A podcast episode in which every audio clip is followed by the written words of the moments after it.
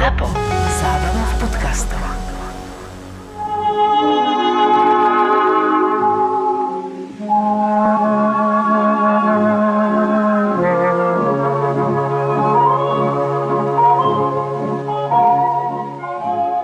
Presuneme sa dnes opäť k bratom Čechom. Čo by si povedal, že je taká najväčšia česká trauma? Už sme viackrát sa ponorili do ich dejín, a tak čo by si povedal, že naozaj prežívali veľmi zle? No ja myslím, že Mníchov. Mníchovská dohoda, to je veľká jazva dodnes. e, Po 10 ročiach e, je to spomínané, objavuje sa to stále v popkultúre, v historickej pamäti. Aj keď teda najnovšie výskumy ukazujú, že tá mladá generácia ani nevie, že čo je Mníchov, ale to, je, to by som asi povedal, že to je asi všade, že skôr či neskôr ich to nejakým spôsobom doženie. A zase by som to tiež úplne neoddeloval od e, vnímania Slovákov, lebo aj Slováci viac menej vnímajú e, Mníchov, aj keď e, Tak boli sme jedna krajina vtedy. Áno, akože, ako československý problém to bol. Zároveň teda e, nebyť Mníchova, aby nedošlo k viedenskej arbitráži a potom samozrejme ďalším udalostiam, čiže e, určite to je, sú to spojené nádoby. Mhm. No keď hovoríme o Mníchove, tak hovoríme o Mníchovskej dohode. Ne, aby sme to iba eh, nenechali na tom meste. A tiež sa o tom hovorí ako o nás bez nás. To je v podstate dobre povedané, ale týka sa to naozaj iba tej konkrétnej udalosti, e, konkrétnej mierovej konferencie, keď e, sa mocnosti dohodli o tom, ako to bude s Československou bez toho, aby sa ho opýtali, respektíve bez toho, aby pozvali nejakého československého zástupca a doslova ho nechali čakať e, na chodbe. No ale prečo to tak bolo a že možno k tomu viedli aj nejaké iné situácie a rozhodnutia domácich politikov, tak o tom sa presne budeme rozprávať v dnešnej epizóde a dáme si takú dišputu o tom, že čo by bolo, keby sa napríklad Československo bránilo, ale to samozrejme, ako už vždy s Jurajom robíme, každý týždeň nahráme v takej malej epizóde, ktorú uverejníme na podcastovej aplikácii Toldo, takže hľadajte to tam a teda dnes sa budeme rozprávať najmä o tých príčinách.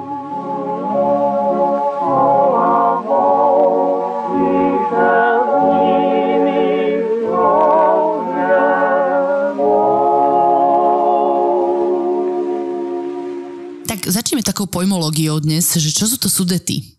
Sudety sú taký súvislý pás pohraničných území v Čechách a na Morave. Je to územie osídlené e, českými Nemcami alebo niekedy nazývané sudeckými Nemcami. Čiže niekedy sa tak dá rozdeliť na také bohaté sudety, to je sever, Karlové Váry, Liberec a neviem, celé toto Chebsko a proste sever. A potom tzv. chudobné sudety, to je ten juh Šumava a juh Moravy. Dohromady za prvej Československej republiky žilo cez 3 milióny Nemcov. Mhm. Z celkového počtu teda nejakých 14-15 miliónov ľudí, ktorí žili v celom Československu teda, takže asi štvrtina obyvateľov.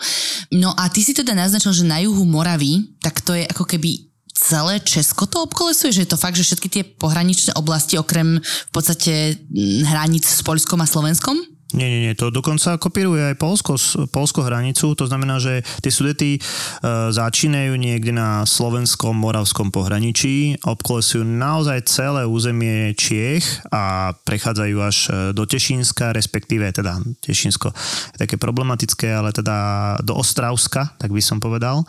Mm-hmm. Čiže obkolesujú komplet celé Čechy a Moravu a zároveň existovali veľké nemecké menšiny aj v mestách, e, či už v Brne, alebo teda aj v Prahe, keď to tam tamto až také vypukle nebolo.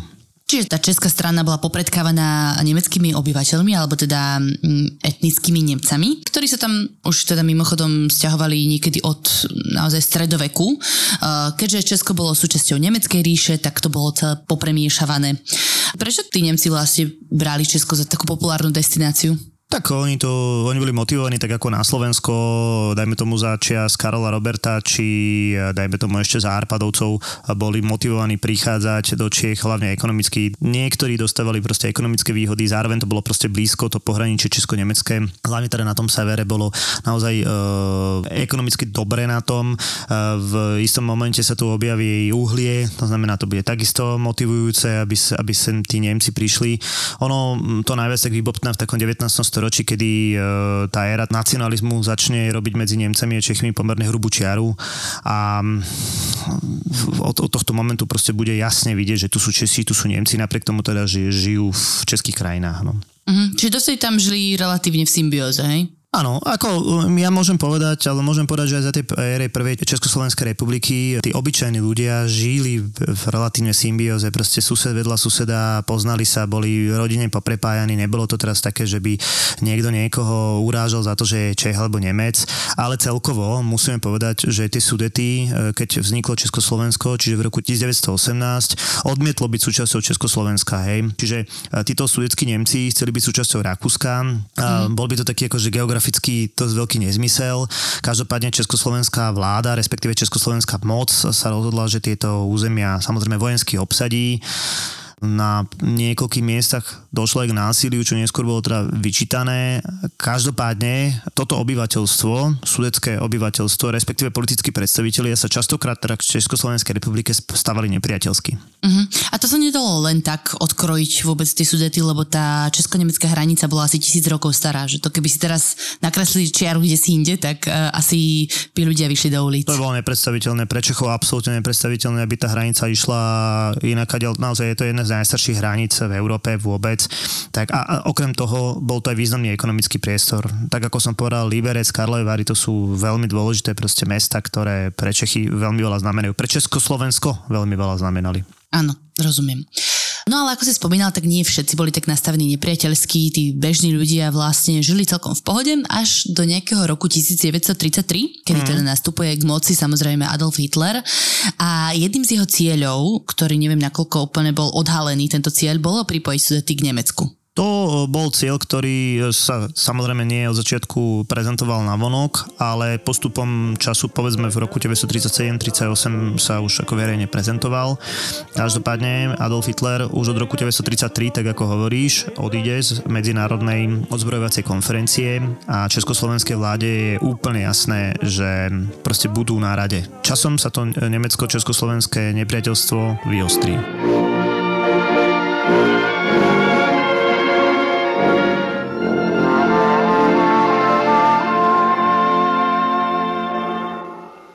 Také pasívnej podpory Hitler prešiel postupne do veľmi aktívnej podpory, vyčlenil peniaze, e, ktoré vyslovene posielal nejakým ľuďom v Sudetoch a boli to také radikálne skupiny, z ktorých postupne e, vznikla nacistická nemecká strana v Sudetoch, takzvaná Sudeten Deutsche Partei, ktorá sa inak veľmi rýchlo stala najsilnejšou stranou v tom pohraničí, ale vraj aj v celom Československu.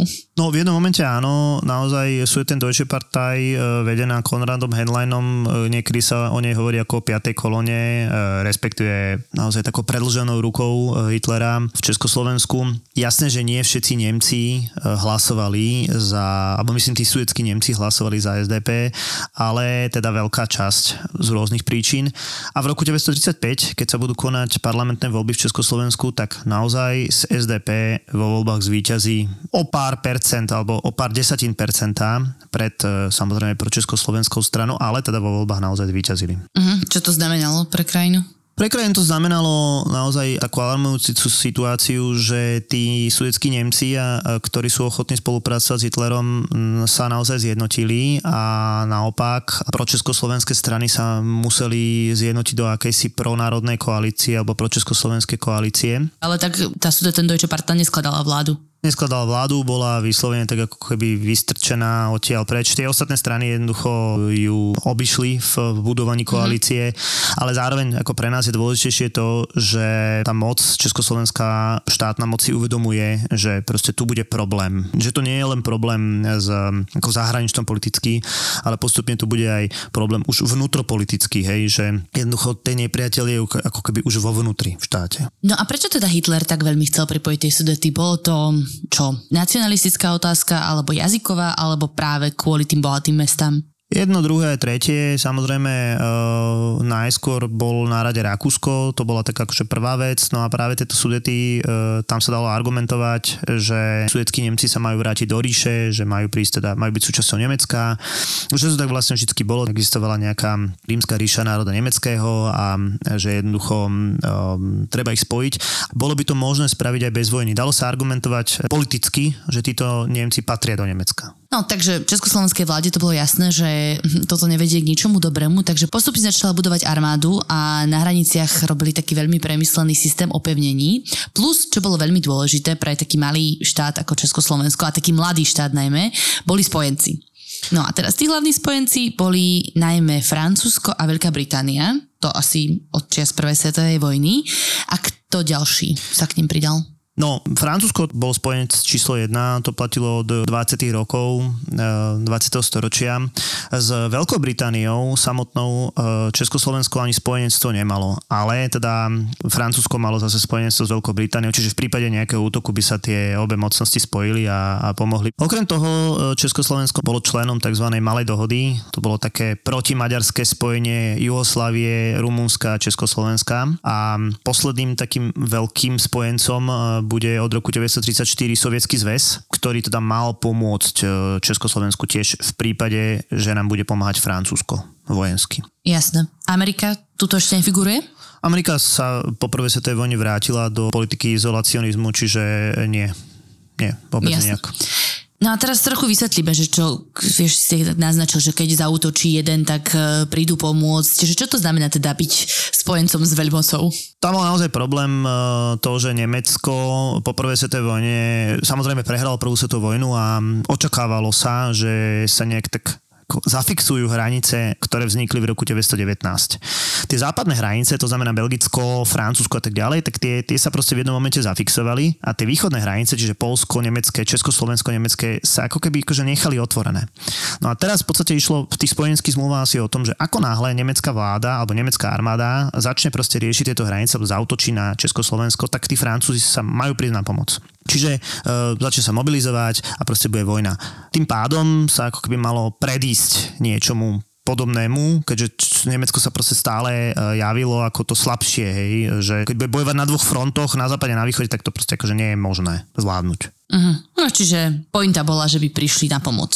Hej. No, toto celé sa možno trochu zmení.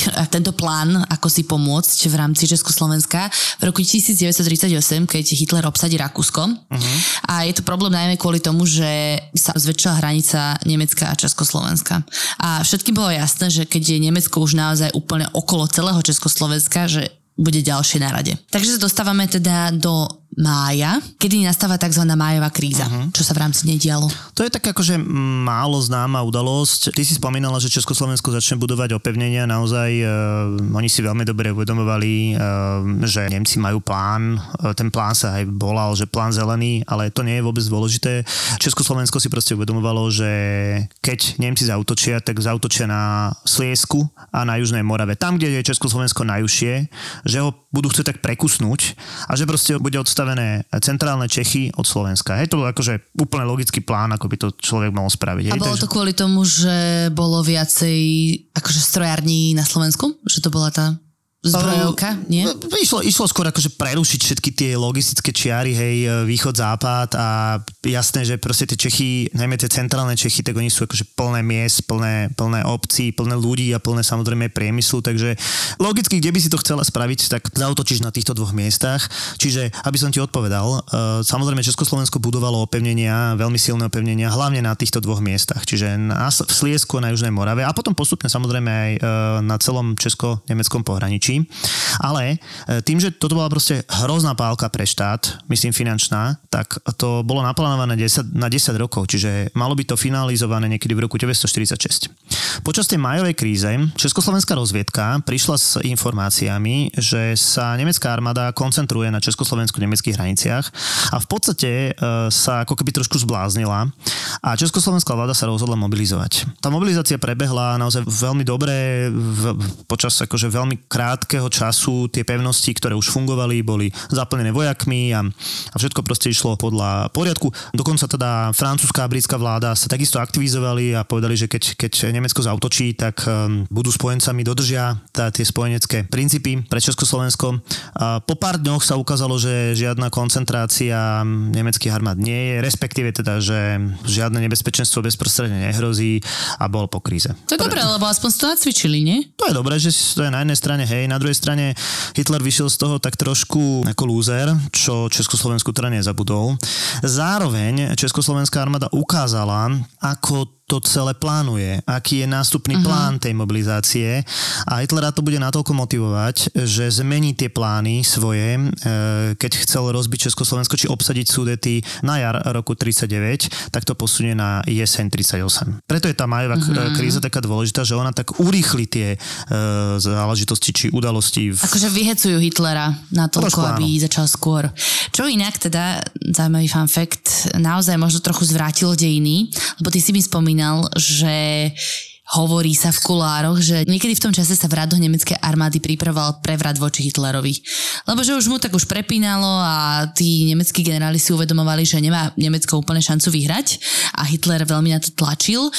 No a že keby možno nezautočil skôr na to Československo, tak Hitlera zvrhnú. Aby som to trošku len upravil, e, je, je pravda to, čo hovoríš, ale teda čas nemeckej armády alebo zo pár nemeckých dôstojníkov si uvedomovalo, že Nemecko nie je pripraveno na vojnu a v prípade teda, že by sa Hitler do tejto vojny dostal, tak boli ochotní ho zvrhnúť. Hej? A to je akože dokázané, že takéto plány tu existovali. Čiže zase by sme keby robili, takže nepôjdeme touto cestou. Jasné, ale to zaujímavý, uh, zaujímavý fakt. Teda, ano, tak čo sa dialo v lete 1938?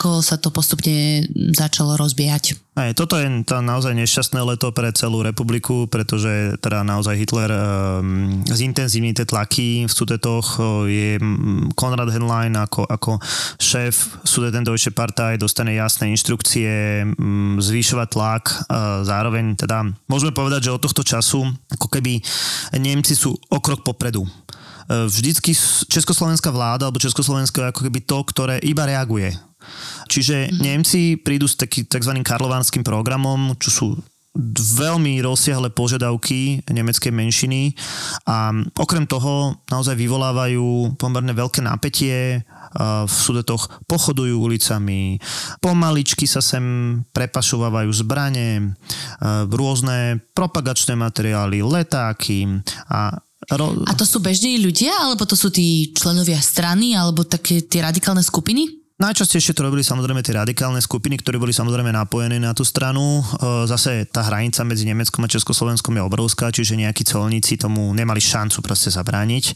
Bola tu aj veľká skupina obyčajných ľudí, ktorá to podporovala. Hej, mm. predsa len proste sa cítili Nemcami a zároveň tu bola aj časť ľudí, ktorá ako keby začala parazitovať na tom, že hej, keď my budeme súčasťou Nemecka, tak predsa budeme vládny národ. Hej, budeme ten, ktorý... Predsa tu sme len v tom menšina v tomto štáte Československom a si tak akože dávali, že hm, tu by nám mohlo byť lepšie. No. Takže bola tu aj podpora takých obyčajných ľudí. No a do toho samozrejme um, SDP predstavila tzv. program nemeckých požiadaviek. Ako sa k tomu stávala vláda Československa? Od tohto času bola tá československá vláda naozaj v defenzíve a stále len reagovala na tie kroky Nemcov. Zároveň sa teda rozhodli, že OK, tak oni kvázi splnia e, všetky tie, alebo väčšinu tých požiadaviek Nemcov. A v tom momente ako keby Nemci prišli s novými a ešte rozsiahlejšími, ešte radikálnejšími požiadavkami. Čiže e, naozaj sme sa dostali na líniu, kedy jeden človek sa chce dohodnúť a druhý človek sa nechce dohodnúť a, a to proste je rovno cesta do pekla. Jednoznačne to vyjsť. Nakoniec si urobili taký, vy, vyprovokovali taký incident, nevymyslený tá SDP, um, že vyprovok jeden politik akože mal zautočiť na policajtov, ktorí ho zbili a vlastne to celé propagandisticky otočilo voči Československu, že Hej. aha, oni tu bijú našich politikov nemeckých. Hej, to bolo, to, v Ostrave sa to stalo, v Moravskej Ostrave. Karl Hermann Frank, to bol ako keby druhý muž tej SDP, takisto presne ako hovoríš, vyprovokoval proste incident a celé sa to propagandisticky otočilo a to bolo ako keby koniec nejakého jednania Čechov medzi Nemcami. To už sme teda v septembri a naozaj ten september je mesiac, kedy to proste celé vykulminuje a príde samozrejme aj, aj, k, aj k Mníchovu takým signálom pre vlastne celé mm, spustenie celej tej krízy bude rozhlasový prejav Adolfa Hitlera, ktorý proste ako keby vyzval e, k tomu, že poďme teraz robiť bordel. A naozaj 12. septembra e, vypukne veľké sudeto nemecké povstanie, e, kde teda ľudia začnú, no samozrejme hlavne radikálni, začnú útočiť na československú moc, policajtov, colníkov na celom území Sudet dass das Deutsche Reich nicht gewillt ist, deshalb nun überhaupt sein Desinteresse an allen europäischen Fragen auszusprechen. Und in Sonderheit, dass Deutschland nicht bereit ist, dem Leid und Leben 15. september 1938, denník Jozefa Koudelky z Bukovian. Stala sa strašná tragédia. Nečakal som, že by sa v tomto našom pokojnom a bohom zabudnutom kraji ďaleko od veľkého sveta mohlo niečo také udiať. V poslednom čase sa však zrak veľkých upiera práve k nám. Doteraz sme tu žili pokojne. Česi vedľa Nemcov, kde tu cigáni alebo Židia. Každý si hľadel svoje. Adolf Hitler však začal rozdúchavať v ľuďoch nenávisť. Tri dní dozadu sa Bukovany, rovnako ako asi mnoho ďalších obcí a miest v pohraničí, doslova vyľudnili. Dôvodom bol priamy prenos rozhlasového prejavu Adolfa Hitlera zo zjazdu NSDAP v Norimbergu. Jeho priaznivci sa schádzali v hostincoch s červenými páskami na rukávoch, aby si vypočuli vodcov prejav. Rozhnevane v ňom hlásal, ako už nedovolí, aby sme Nemcov v Československu ďalej utláčali. Och, ale veď ktože ich utláča? Veď je ich tu v pohraničí viac ako nás. A tento nepomer aj prispel k tomu, čo sa zomlelo predčerom v susednom Habartove. Strašné nešťastie. Ťažko mi je z toho na duši. Habartov je mestečko, kde žije cez 3000 obyvateľov, z toho len asi 200 Čechov. Nakoľko sme ale na československom území, četníci sú samozrejme naši. A na tých sa práve Nemčúri zamerali. Ráno po Hitlerovom prejave 13. septembra sa situácia v Habartove začala vyostrovať. Nemci obsadili obecný úrad a na veži kostola vyvesili rísky prápor s hákovým krížom. Práporčík Koukov so strážmajstrom Padrusom vyrazili na úrad, aby sa pokúsili zaistiť pokoj a poriadok. Po ceste sa však stretli s fanaticky rozhnevaným davom. Nadávali im, vyhrážali sa, avšak nikto z ľudí si zatiaľ netrúfol na četníkov zaútočiť. Na úrade sa však už strhla potýčka. Nemci si priniesli krompáče, motiky a obušky a dvojicu divže nenapadli. Napokon sa ale predsa len upokojili a začali sa presúvať do Albertovo hostinca, ktorý sa neskôr stal vzbúreneckou základňou. Čas demonstrantov však četníkov sprevádzala až pred stanicu. Iná skupina medzi tým vyvliekla manželku strážmajstra Padrusa pred poštový úrad, kde pracovala a dohadovali sa, či ju na mieste popravia alebo nie. Nakoniec ju odviedli do jej bytu v budove Četníckej stanice. Tam už to vrelo. Oproti štyrom četníkom stála presila vzbúrencov, ktorí požadovali, aby zložili zbrane. Títo ale odmietli. Predák vzbúrencov Plase sa pri odchode vrhol k vešiaku, z ktorého strhol četnícku karabínu. Padol prvý výstrel k zemi klesol prvý mŕtvy. Ján Koukol. Strhla sa strašná mela. Krik, výstrely. Prestrelke a zmetku zahynul aj predák Plase, ktorý zostal ležať v chodbe. Žena strážmajstra Padrusa sa zo strachu pred výstrelmi pokúsila utieť cez okno. Chytili ju však a za vlasy odvliekli do hostinca. Dav ju cestou linčoval a urážal. Nadávali jej do českých svíň, českých súk, ale aj všelijako inak ju častovali. Kým s ňou väzniteľia došli do hostinca, bola celá doráňaná a mala aj ťažký otraz mozgu. Medzi tým už asi dve hodiny trvala prestrelka medzi troma zvyšnými četníkmi a desiatkami vzbúrencov, ktorí obliehajú stanicu. Strážmajster Příbek bol ranený na paži a nezostávalo im, než dúfať v skorý príchod posíl z pohotovostného oddielu vo Falknove. Ale čas letí. Z hostinca vyrazil sprievod, v ktorom v povraze viedli polonahú dobitú rúženú Padrusovú. V dave šli aj ženy aj deti. Cieľ bol jasný. Donútiť posádku Četníckej stanice ku kapitulácii. Trojica Četníkov dostala ultimátum. Buď sa vzdajú a zložia zbrane, alebo Nemci manželku strážmajstra Padrusa zastrelia. Četníci zaváhali jazda iba chvíľu, aby lapili dých. Ako prvý výjde bez zbrane strážmajster Příbek, za ním strážmajster Křepela, ako posledný je to strážmajster Padrus, ktorého v okamihu zasiahne výstrel. Na bezvládne telo sa vrhne dá. Padrus po chvíli príde k vedomiu a pokúša sa plaziť uličkou z búrencov. Dav ho však kope, mláti motikami a násadami od krompáčov. Nezabijú ho len preto, že keď stratí vedomie, všetci predpokladajú, že už vypustil dušu. V takom strašnom stave je. Prelomená lebečná kosť, polámané prsty ľavej ruky, priestrel ramena, vyrazené zuby. To všetko na tele úbohého četníka našiel neskôr lekár vo Falknove, ktorý nám to vlastne neskôr všetko vyrozprával. Okrem iného mal Padrus v ušných lalokoch predsvaknuté hákové kríže. Okolo 14. hodiny do Habartova konečne prídu posily. Četnícky pohotovostný oddiel z Falknova. Vyzbrojení Nemci po nich okamžite pália, dvoch četníkov rovno zabijú. Ostatní opetujú paľbu v snahe dobiť späť četnícku stanicu. Nemci pomaly ustúpia až nakoniec ujdú za nedalekú hranicu a útočisko nájdú na území hitlerovskej Tretej ríše. Tam sa na nich isto budú pozerať ako na hrdinov. Dá sa toto označiť už za začiatok nejakej tej, no ja nechcem to povedať, že vojny, ale... Kľudne, kľudne to môžeš označiť tak, niektorí historici to kladú, uh, sem mm-hmm. kladú vlastne začiatok vojny, eh, respektíve, že Československo bolo vo vojnovom stave od uh, septembra 1938 do teda v roku 1945. Naozaj toto môžeme označiť na viacerých miestach za začiatok nejakej si malej občianskej vojny tak ono bolo zavedené stanné právo. Samozrejme okamžite vyšla do ulic Československá armáda, ktorá za nejaké 2-3 dní nastolila poriadok.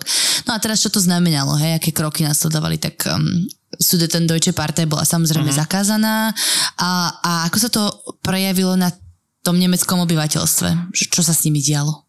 Toto je veľmi dôležité. Naozaj uh, my tých podporovateľov tej SDP môžeme rozdeliť naozaj do takých troch skupín. Tá prvá bola vyslovene radikálna, druhá bola taká, ktorá bola k tomu e, sympatizovaniu s nacizmom tak e, pritiahnutá, respektíve prinútená s ekonomickou krízou, ktorá sa teda, tou veľkou hospodárskou krízou, ktorá sa naozaj sudet veľmi silno dotkla.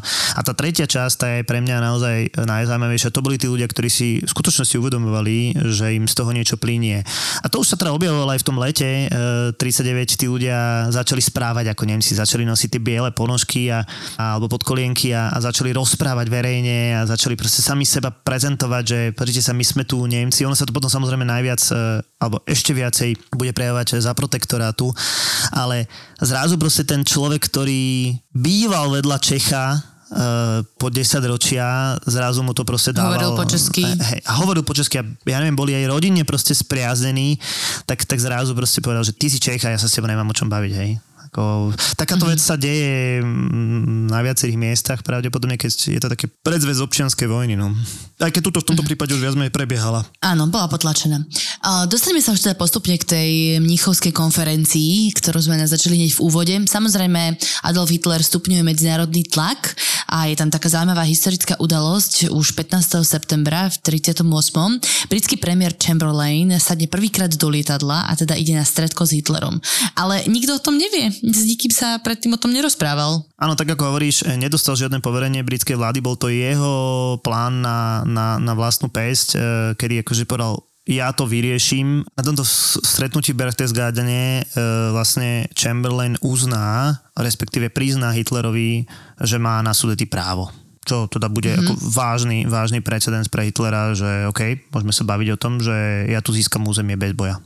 Áno, lebo tak e, stále platilo, že keď si Hitler privlastní územie suverénneho štátu, tak Veľká Británia príde na pomoc. Áno, no jasné, tá Británia tam bola dôležitá, pretože Británia, keď povedala napríklad, že Francúzom nepomôže, tak zase to komplikuje veci. Hej, čiže áno, bol tu dôležitý vlastne krok. Samozrejme Chamberlain to prezentoval ako, ako krok k mieru. Hej, že on proste bude ten mierotvorca. No, dobre, tak e, jednak Chamberlain tam, Chamberlain tam išlo bez poverenia britskej vlády, no a čo československá vláda s týmito nejako prerokoval predtým? Akože Nie. aspoň urobili nejaký krok? Boli tam samozrejme rôzne diplomatické nóty, ale čo je dôležitejšie je, a to tom sa naozaj dlho nehovorilo, je kroky e, československého prezidenta Eduarda Beneša, ktorý vlastne prostredníctvom jedného zo svojich ministrov e, ponúkne Francúzom tzv. piatý plán, to nie je dôležité, ale proste on ponúkne to, že e, Československo je ochotné vzdať sa časti Sudet, pomerne malej časti, ale teda vôbec, je to ultra tajné, e, je ochotný proste vôbec diskutovať o tom, že by Československo odstúpilo e, časť území. Je to preto, aby predišiel vyšším stratám alebo väčším stratám. Zároveň um, je to veľký, veľký problém, pretože Francúzsko a Veľká Británia vôbec pochopia, že Československo je ochotné sa niečo vzdať. Mm-hmm. Čiže on im ako keby prizná také zbabelectvo? Dá sa to takto interpretovať? No, samozrejme, on by to nepovedal takto z nášho hľadiska. Veľmi ťažko sa to dá interpretovať. Samozrejme, bolo to tajné, o tom, o tom ľudia nevedeli. Každopádne na základe tohto e, vznikne nejaká nota e, Francúzska, Británie a proste v nej bude zadefinované, že územie s 50-percentným nemeckým obyvateľstvom má pripadnúť e, Nemecku. Bude to podané mm-hmm. československej vláde 21. septembra a tá československá vláda to ako keby schváli, čo bude akože veľký, veľký problém.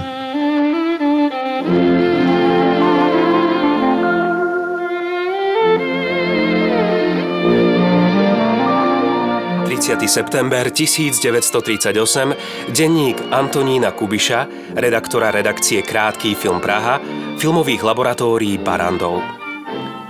Novinárska práca ma vždy fascinovala, v prvom rade preto, že som mohol byť prvý pri tom, kde sa niečo deje. Dobre niekedy druhý, ale v zásade som vždy na tepe dňa.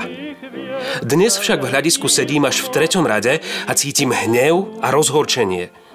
Nie preto, že by som banoval, že zle vidím na javisko dejín, ale preto, čo sa stalo na Mníchovskej konferencii. Dalo by sa povedať, že sme práve donahrávali rozhovory s jej priamými aktérmi, ale tak to nebolo. A práve to ma najviac rozčuluje. But look at this shot in which you see the statesmen all together, Mussolini, Hitler, Daladier, and the camera pans over to Mr. Chamberlain on the right. Naša delegácia sa vraj ani nedostala do rokovacej sály. K československým diplomatom sa správali hrubo a neúctivo a to ešte nehovorím o samotnom výsledku. Británia a Francúzsko sa dohodli, že nacistickej hydre predhodia československé pohraničie. Mocnosti veria, že Hitlera učičíkajú na našu útratu. Ohavné, neslýchané. Doktor Hubert Masařík z diplomatickej delegácie nám celú udalosť popísal – keď vraj vstúpili do konferenčnej siene hotela Regina, boli tam Chamberlain a Daladier so svojimi pobočníkmi, ako aj Hitler a Mussolini, ktorým ale naša delegácia nestála ani za reč, ani za minimálnu slušnosť. Nevpustili ich dokonca ani do hnedého domu, kde sa konferencia konala. Keď im neskôr oznamovali rozhodnutie, Chamberlain vraj úplne nepokryte a otrávene zýval a Daladier sa rozpačito díval do zeme. Keď sme sa pýtali Daladiera, či očakávajú ešte nejaké vyjadrenie od našej vlády, mlčal. Potom sa toho ujal jeho pobočník, ktorý neomalene a hrubo odvrkol, že žiadne odpovede od československej vlády už netreba, že celkom samozrejme považujú dohodu za prijatú. Taká nehoráznosť. Doktor Masařík dodal, a ráno nás na letisko odviezli v obyčajnom policajnom prepadovom aute, a v sprievode policajtov ako obyčajných zločincov. Keď píšem tieto poznámky, hrdlo mám stiahnuté a do očí sa mi tlačia slzy rozhorčenia a zúfalstva. Beneš prijal.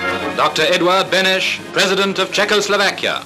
The Nazi regime, because of its moral disintegration, because of all that it has perpetrated in Central Europe, will fall and will be replaced by a free, Nemal podľa môjho názoru veľmi na výber a argumenty, ktoré používa, sú logické. Pohraničie odstúpime Nemecku preto, aby sa nemohlo tvrdiť, že Československo je príčinou rozpútania Novej svetovej vojny a že sme sa rozhodli pre vojnu radšej, než by sme priznali právo seba učenia trom miliónom sudeckých Nemcov. Dáva to zmysel, hoci z diaľky to môže pôsobiť zbabelo. Ja si to však nemyslím. Treba zobrať do úvahy ďalší Benešov argument a to, že až do podpísania dohody 29. septembra v Mníchove stálo proti nám len Nemecko a jeho vstup na naše územie by bol jasnou agresiou. Od onej nešťastnej chvíle však stála proti nám de facto koalícia štyroch európskych veľmocí a vstup Nemecka na naše územie bol len plnením medzinárodnej dohody. To, že bola uzavretá bez nás a proti nám, na tom nič nemení. Po nahrávaní rozhovorov sa mi podarilo nakrátko osobnejšie pohovoriť s jedným z prezidentových pobočníkov, ktorého meno pre istotu nebudem spomínať. Kto vie, komu by sa tento denník ešte mohol dostať do rúk. No tento pán, ktorý požíva moju plnú dôveru, naznačil, že Beneš je presvedčený, že k vojne tak či tak dôjde. A bude to čoskoro, i keď z inej príčiny.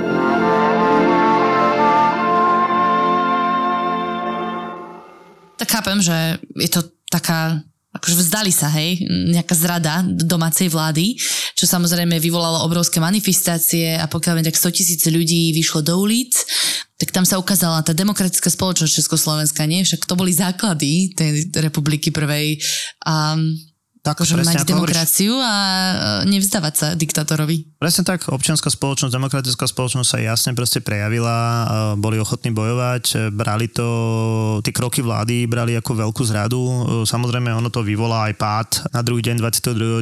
je vyhlásený štrajk, generálny štrajk a to dá sa povedať, že zmetie vládu Milana Hodžu a bude vyhlásená akási vláda na ochranu republiky, toho generála jednookého sírového, Jana, Jan, Jan Sírový, e, bude viesť túto vládu a, a ona vlastne spraví to, čo všetci kvázi požadovali a to bude mobilizácia. Hej. Tým pádom všetky tie pohraničné oblasti a všetky tie e, pevnosti budú postupne zaplňané vyše miliónom československých vojakov, ktorí sú absolútne odhodlaní brániť Československo.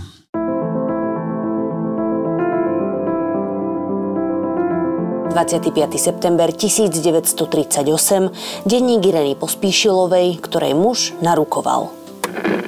Rozhlas. Stále len rozhlas. Nevedela som sa od neho odlepiť, odkedy Pavlík narukoval. To bolo prvé hlásenie, pri ktorom mi stuhla krv v žilách. A potom už som rádio nedokázala vypnúť. A v zime teplé prádlo, po prípade obú, spôsobilú pre poľnú službu, aby bola vhodná miesto erárnej obuvy.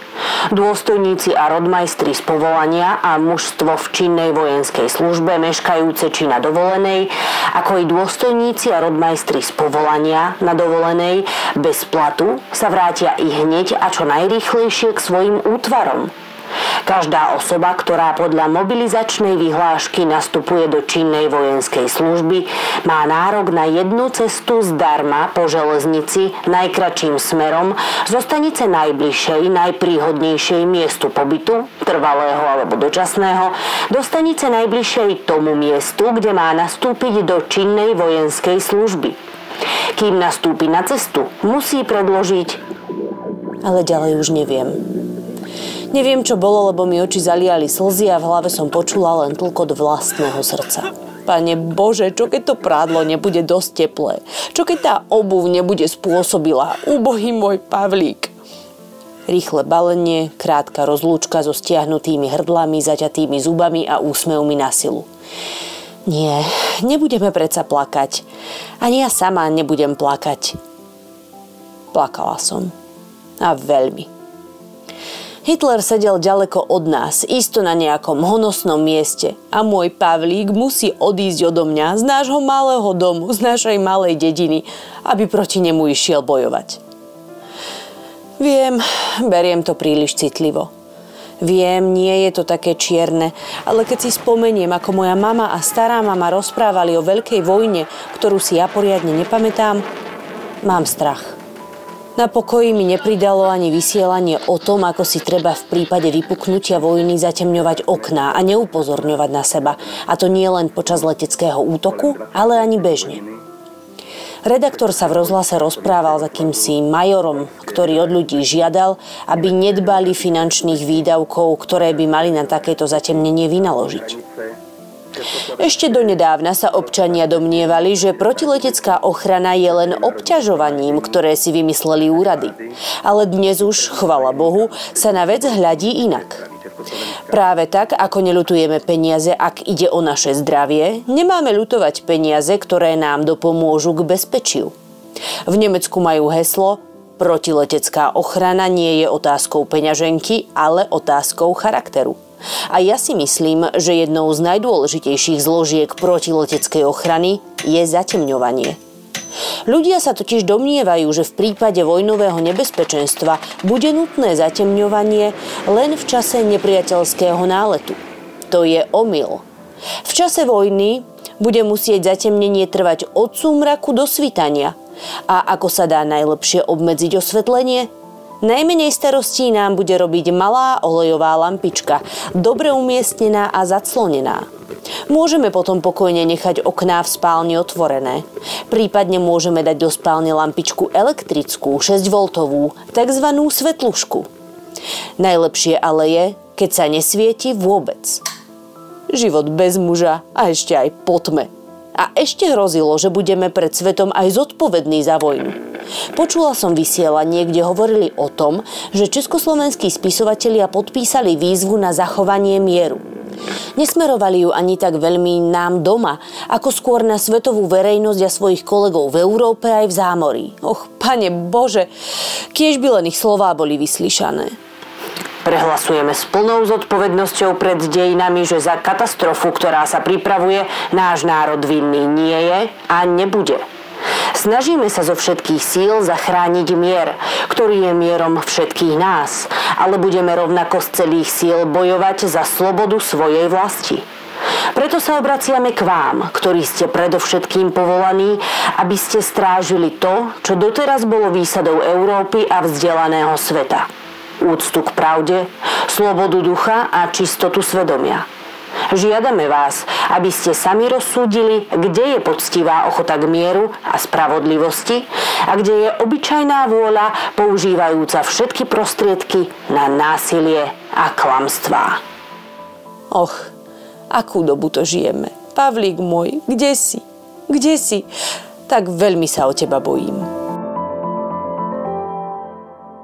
Beneš ustal tie manifestácie tým, že vieš, zvalili vládu, tak e, podľa mňa to, on bol taká hlavná figura, nie? Bol, bol hlavná figura, on samozrejme častokrát prekračoval svoje, by som povedal, právomoci v, tých, v tom jednaní, ale tým, že uh, padla vláda, tak ako keby on bol mimo obliga, a on to aj potom naozaj vo svojich pamätiach tak trošku hodí aj na hodžu e, práve premiéra Každopádne v tomto čase, po tom 22. už prebieha v skutočnosti občianská vojna v, v tých sudetoch.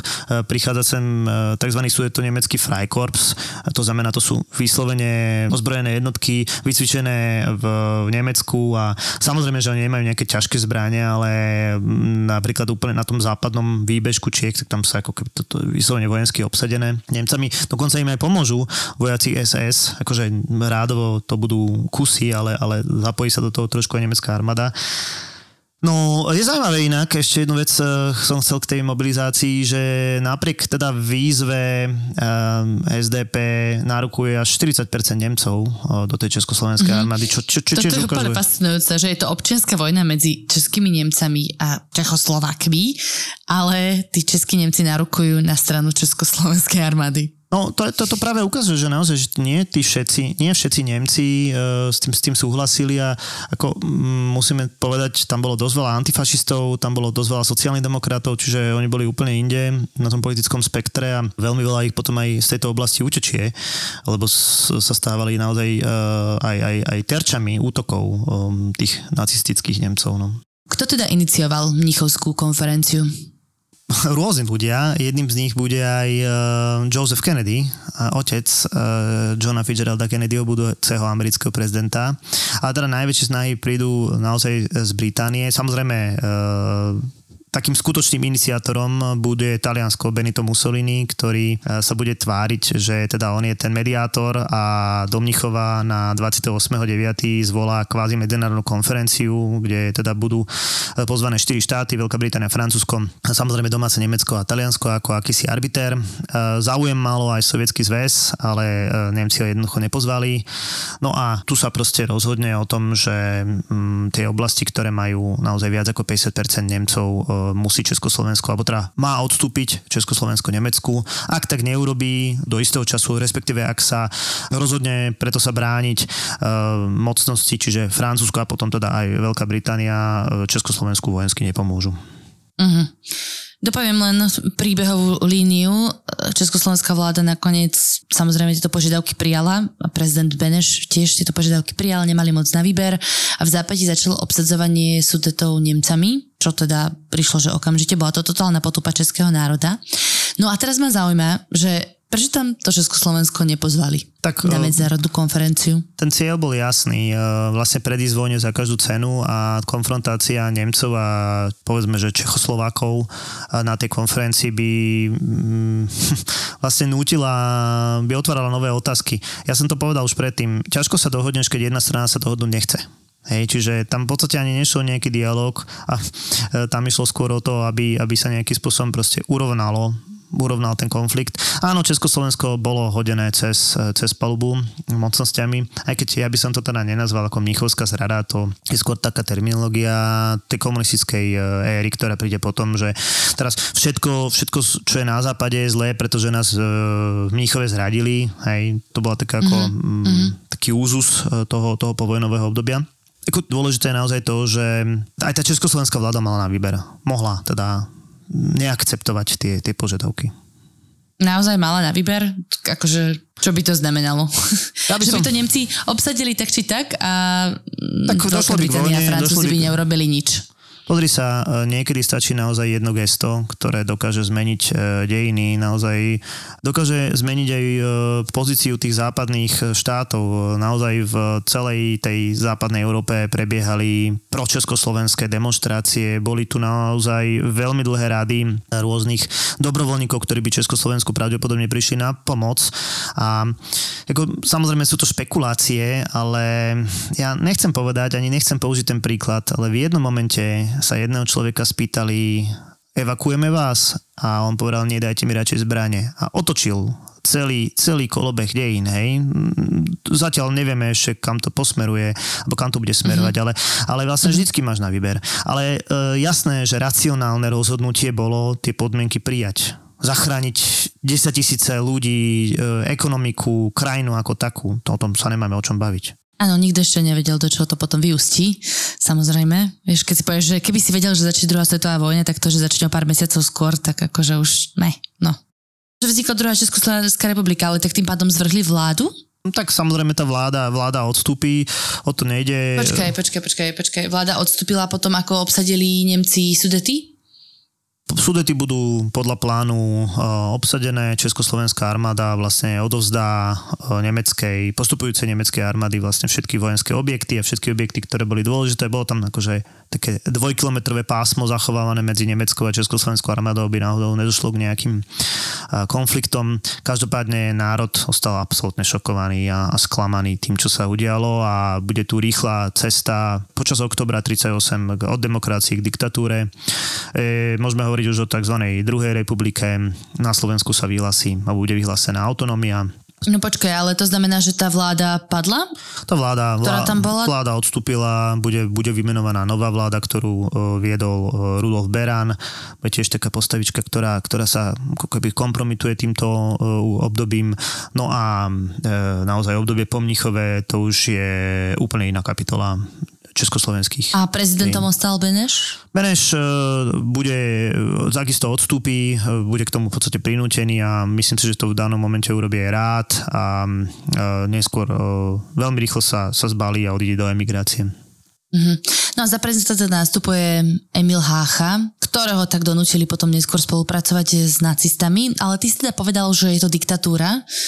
Ja som povedal, že je to cesta, akom? že je to cesta k diktatúre. E, Veľmi, veľmi rýchlo sa tie demokratické prvky v štáte, v štáte odstrania a zaniká ten e, pluralitný systém mnohých strán. V podstate v Čechách vznikajú dve, na Slovensku v podstate len jedna. Ale to je naozaj e, obdobie, veľmi inak zaujímavé obdobie druhej Československej republiky, o ktorej sa niekedy budeme baviť. Je to ako keby taký kick-off alebo nejaká motivácia napríklad pre Tisa na Slovensku, aby jednoznačne. povstal?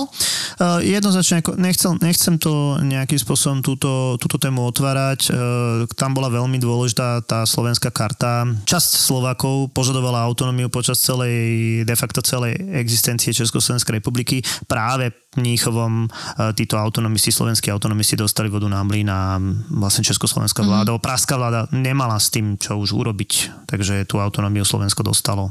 Aké ďalšie nejaké dôsledky teda to malo, táto mníchovská dohoda, to už nejdeme zachádzať do druhej svetovej vojny samozrejme, ale také bezprostredné. Tak e, dôležité bolo to, že Hitler povedal, že majú byť naplnené územné požiadavky aj Polska a Maďarská a zároveň e, jasné, že tieto dve krajiny, keď videli, ako sa to Československo porcuje, tak e, veľmi rýchlo prišli so svojimi požiadavkami a, a bude podpísaná 2. novembra tzv. viedenská arbitráž, takže bude odstúpené, budú odstúpené územia aj, aj Maďarsku, aj Polsku a to sa dotýka teda v prvom rade. Tak bolo. Evžena sme spútali a budete robiť spoločnosť pri večeri. Ako spoločnosť, že ja som sám došiel som k stolu a oproti mne bol posadené veľké plišové prasa zviazané červeným podrazom, bol mi predstavený ako Evžen, že bude so mnou večerať a tak začínal vlastne zážitok spať. A už si vedel, že bude dobré. Som vedel, že bude dobré. A niečo mi hovorí, že s nimi bude sranda. Títo traja chalani sú síce totálni žrúti, ale nečakaj žiadne spotené lososy, mleté oné zondatri ani pol ryža, pol hranolky. Oveľa viac sa ma bavilo, keď prišlo 6 fľa šampaň. 80 ústric, ktoré prišli letecky z normálne. Nebolo ich len 60? Ja som myslel, že 100. Dobre, nevadí. Majú plný kastrol zážitkov z najdrahších reštaurácií sveta, ale aj staničných bufetov. Ochutnávajú výnimočné jedlá na väčšinou výnimočných miestach. Keď hovoríš lepších, tak sú aj tam pasce na turistov alebo reštaurácie, ktoré sú vyslovene zlé, alebo skôr je to len, Jasné, že... jedna sa tam aj volá, že Fico. som oproti jej sedel. to je dosť smola. Tak poď si s nimi dať kávu. Povedzme do Osla, do kaviarne s úžasným výhľadom na jeden z najkrajších fjordov a ku kapučínu si dáš. Kanel knuté, čiže škoricové buchty. Položil som ich vonku na stôl, nechal som tam Dorotku v kočiku, išiel som pre kapučino, vrátil som sa, prázdny tanier, nejaká hladná čajka mi zobrala tú buchtičku, čo vôbec od nej nebolo pekná, ale strašne pekne sa zachovali, dali mi druhú zadarmo, že to sa tam stáva, to tam bežne. Nový podcast z produkcie ZAPO, plný fajnového jedla. To sú žrúti. ZAPO. Zábrná v podcastovách.